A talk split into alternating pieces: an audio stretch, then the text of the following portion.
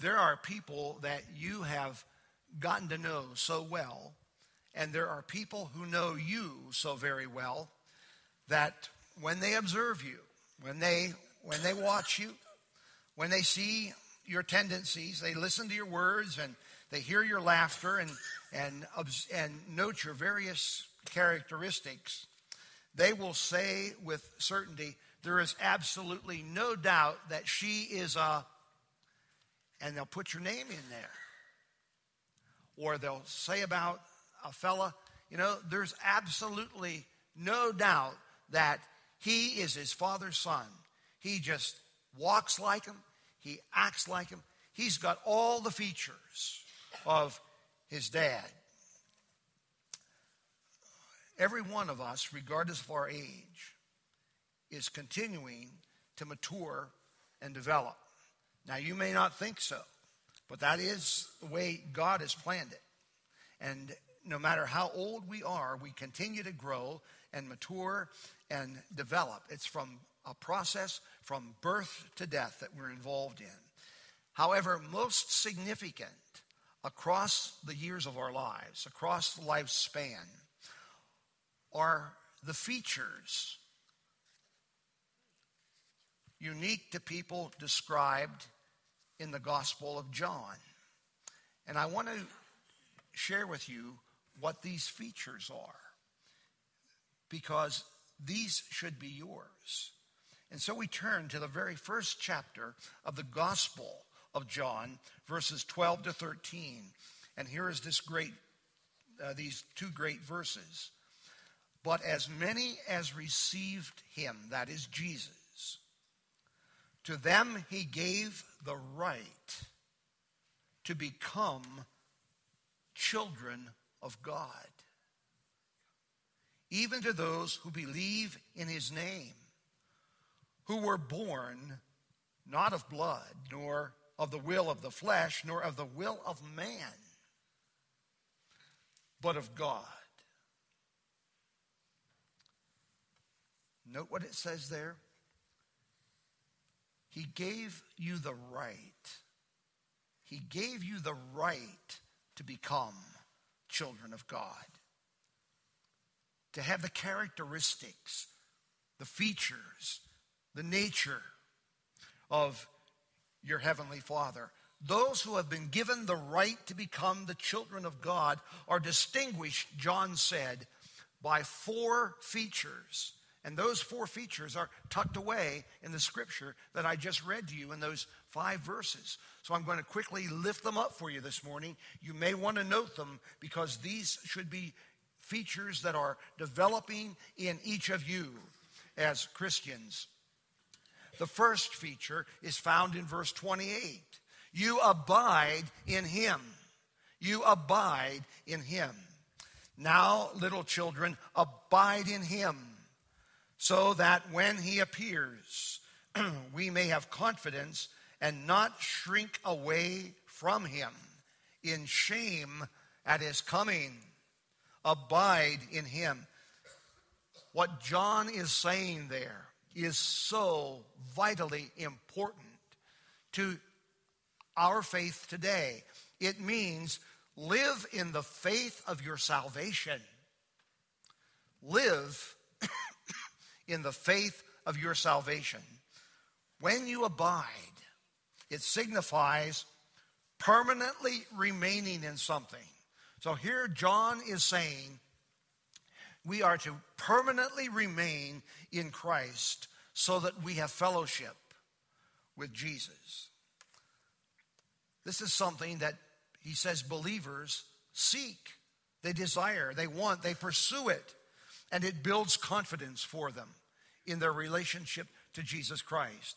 It's not something that is once and done by attending a worship service on a Sunday morning or a special class during the week, but it is a constant seeking and desiring and wanting to be in Christ. So that when we make our decisions, when we present ourselves in our professions, when we walk our neighborhoods, when we're part of our schools, when we're riding the school bus, When we're on our teams, wherever we are, we are thinking, how does my presence here honor Jesus Christ? John says a feature of the children of God is that they abide in him. Another way of saying this, and John has it here in this 28th verse, kind of uh, tucked away or, or hidden. He says that we may have confidence and not shrink away from him in shame at his coming. Christ is going to return. And he says, May you not be embarrassed on that day. May you not be ashamed when Jesus comes. Avoid embarrassment. Avoid embarrassment. Christian woman and Christian man, by being where you are supposed to be. Don't tell Jesus you're going to be one place, and when he returns, have him find you somewhere else. As a parent, I laid the law down on that one.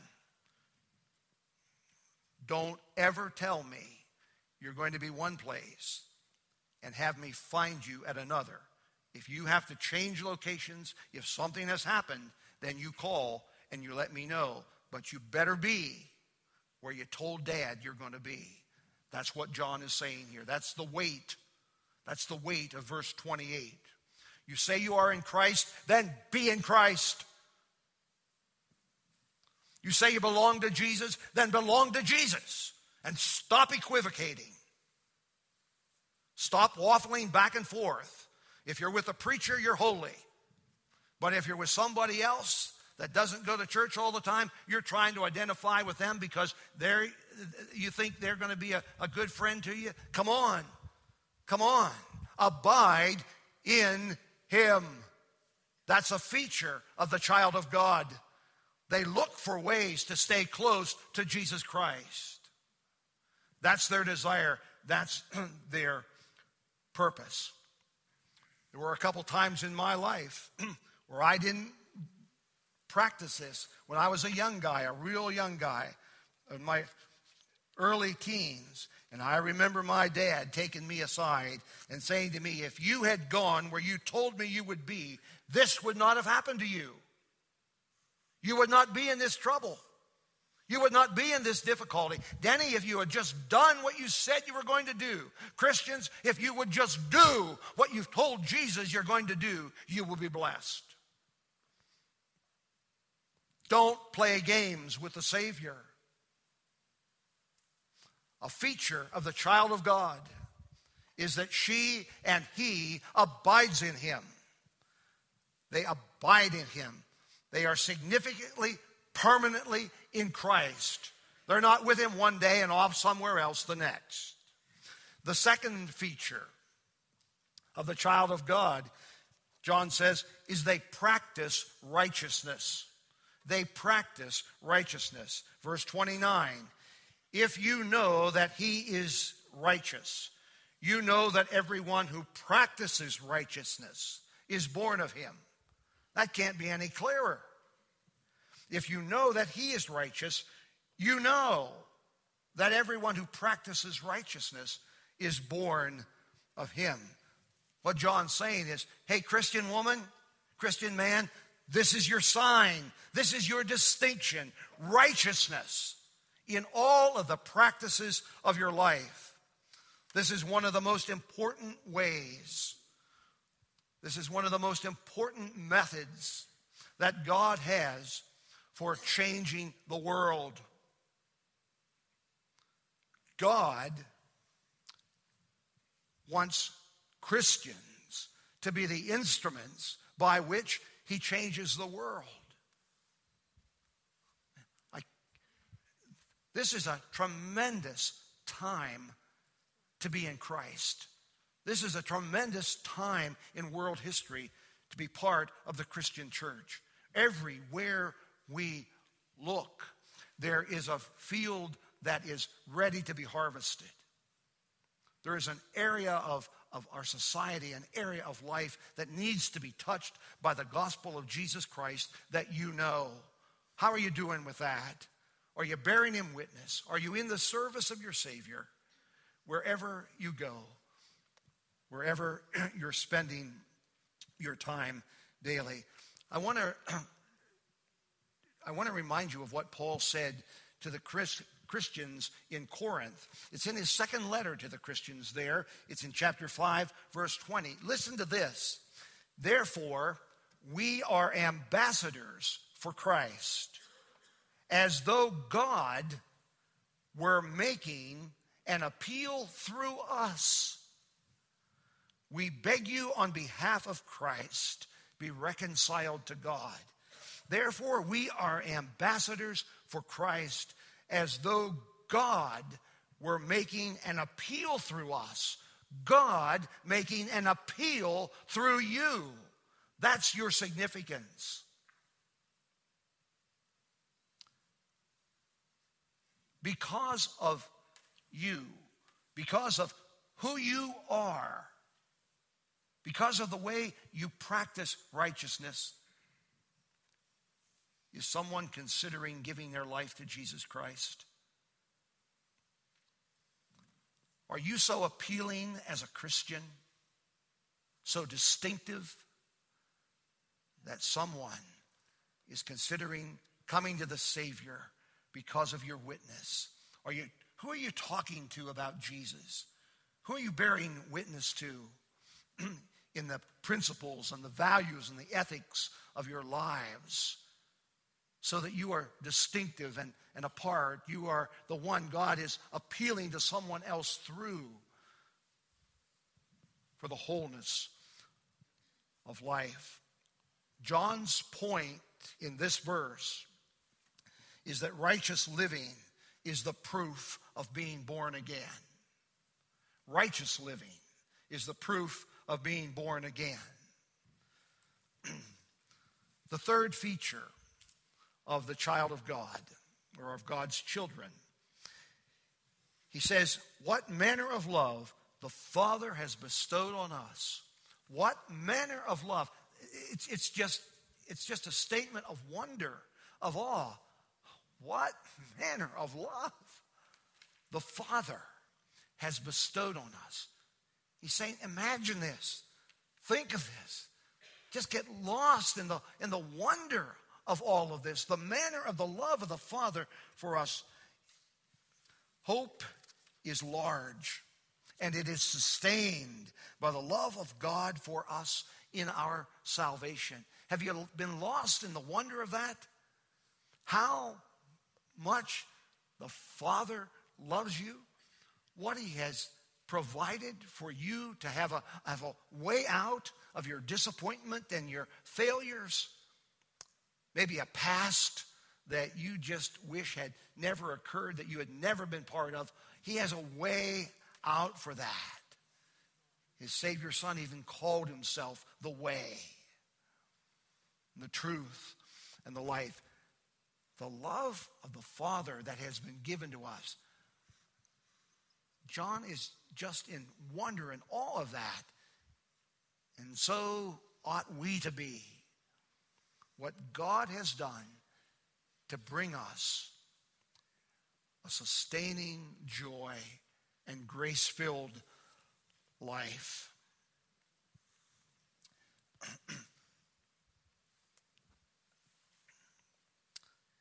Therefore, the world does not know us, he says. Therefore, the world does not know us. So many of you have said to me, especially some of our some of our older members have said, I just don't feel like I belong here anymore. There's a lot of us struggling with that, with everything that, that is going on in this world, everything that, that we are confronting, the, the, the, the tendencies in our society. It's all very disturbing. It's a, it's a whole different age. one of the one of the names that was read to you this morning was the name of Marie Nye. As I stood beside her bed uh, the last time, Marie said to me, she said, "Pastor," she said, "I want to leave this world. I don't belong here anymore. I want to be with Jesus." John says, "Oh, oh, the manner of love, the manner of love the Father has bestowed on us.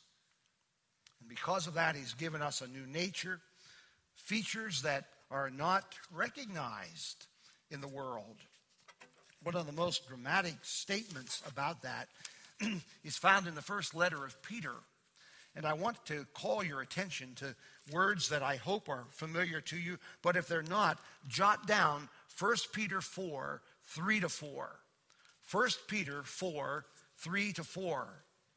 And here's what Peter wrote For the time already is past for you to have carried out the desire of the Gentiles, having pursued a course of sensuality, lusts, drunkenness, carousing, drinking parties, and abominable idolatries. In all of this, look at this, they are surprised that you do not run with them into the same excesses of dissipation. And they malign you. And that's okay. That's all right. If you're not understood, if you're criticized, if, if in an, an adult kind of way, people are putting you down and making fun of you, be glad that you are privileged and honored to suffer for Jesus' sake because he was privileged and honored to suffer for you. That's the Savior we worship this morning. You, you find things strange and, and different and, and hard to, to comprehend. Here's why because you're focusing on Jesus Christ. And you need to understand that as a woman, as a man in Christ, you are the aliens in this world. The aliens aren't extraterrestrials, the aliens are the Christians. And when you're in Christ, you stand out as different. The fourth characteristic that John has tucked here into his letter, the fourth feature of God's children is this we shall be like him. We shall be like him. It's, it's verse in chapter 3, it's verse 2. Beloved, now we are children of God, and it has not appeared as yet what we will be. We know that when he appears, we will be like him because we will see him just as he is. You do not see Jesus without being in Jesus. It's being in Jesus that gives you the eyes to see Jesus. Understand that? You got that? The identification of you with Christ must be your continual desire to be in Christ. Now, there's a tension here in, uh, between the first and second parts of this verse. Beloved, we are now children of God. And then he goes on and he says, And it has not appeared as yet what we shall be, but we will know that when he appears, we will be like him. At the return of Christ, at the return of Christ, Paul is saying, or John is saying, believers will experience ultimate conformity to his likeness. At the return of Jesus, we will experience ultimate conformity to his likeness. Now that brings us to really the key verse of the passage of the text of the morning. And it's the third verse. and here it is. And everyone who has this hope fixed, and everyone who has this hope fixed, anchored, screwed down on him purifies himself just as he is pure. In other words, as we live expecting Christ's return, that makes a difference in how we behave. If we are expecting Jesus to come back, do you want him to find you faithful? Or do you want him to catch you in unfaithfulness? You want him to discover you someplace in a den of iniquity and sin?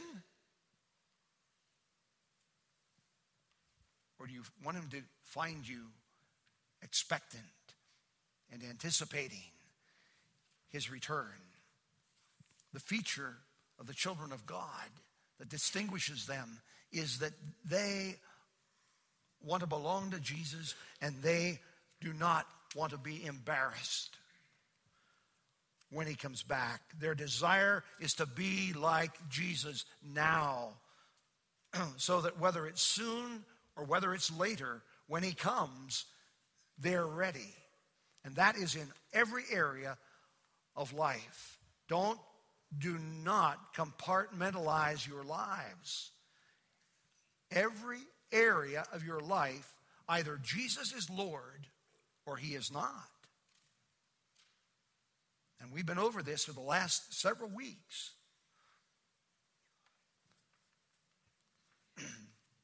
John says, purify, purify yourselves. Make sure that you're clean. Make sure of that that you're walking in the ways of your Lord.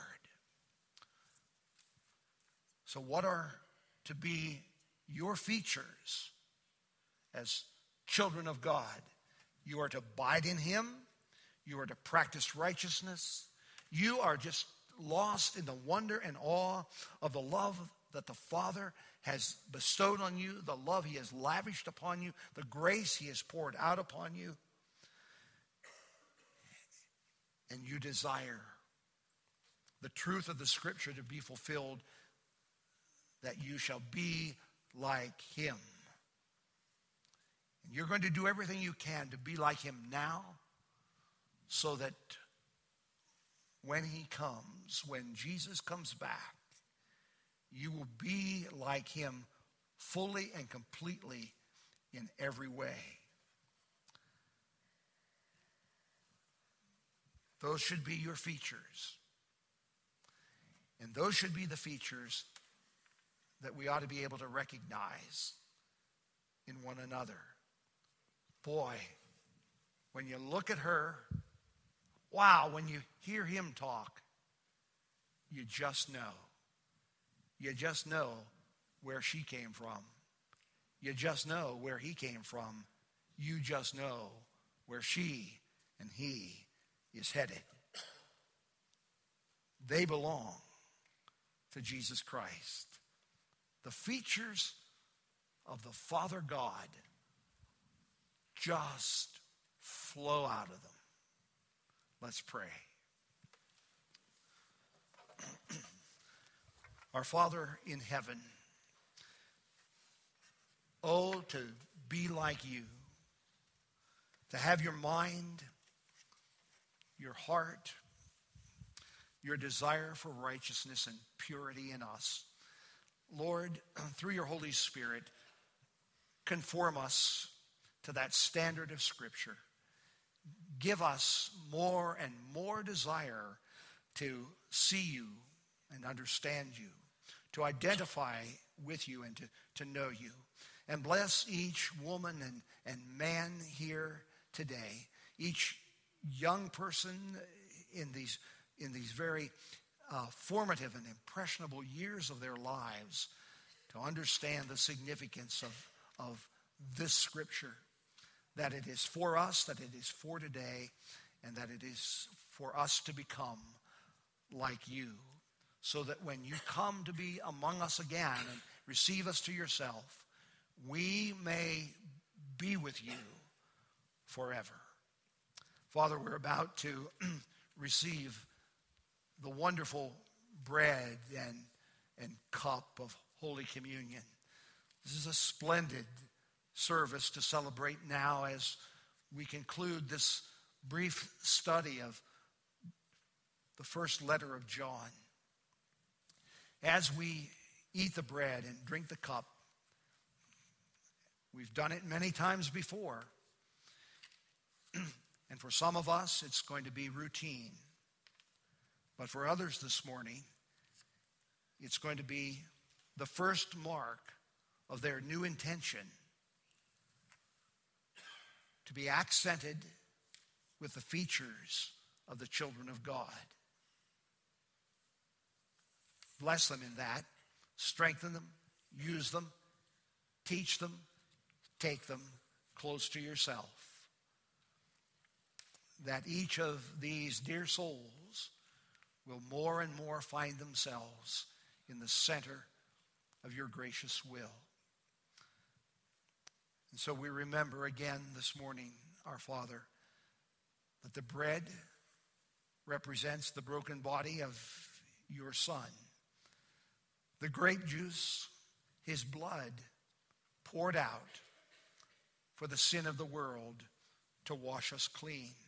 We do not presume to come to this table trusting in righteousness of our own, but only in the imputed righteousness of Jesus Christ.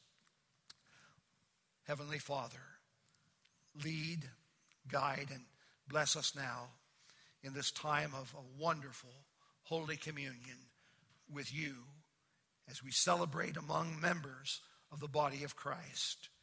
in the name of Jesus, in the name of Jesus, we pray. Amen.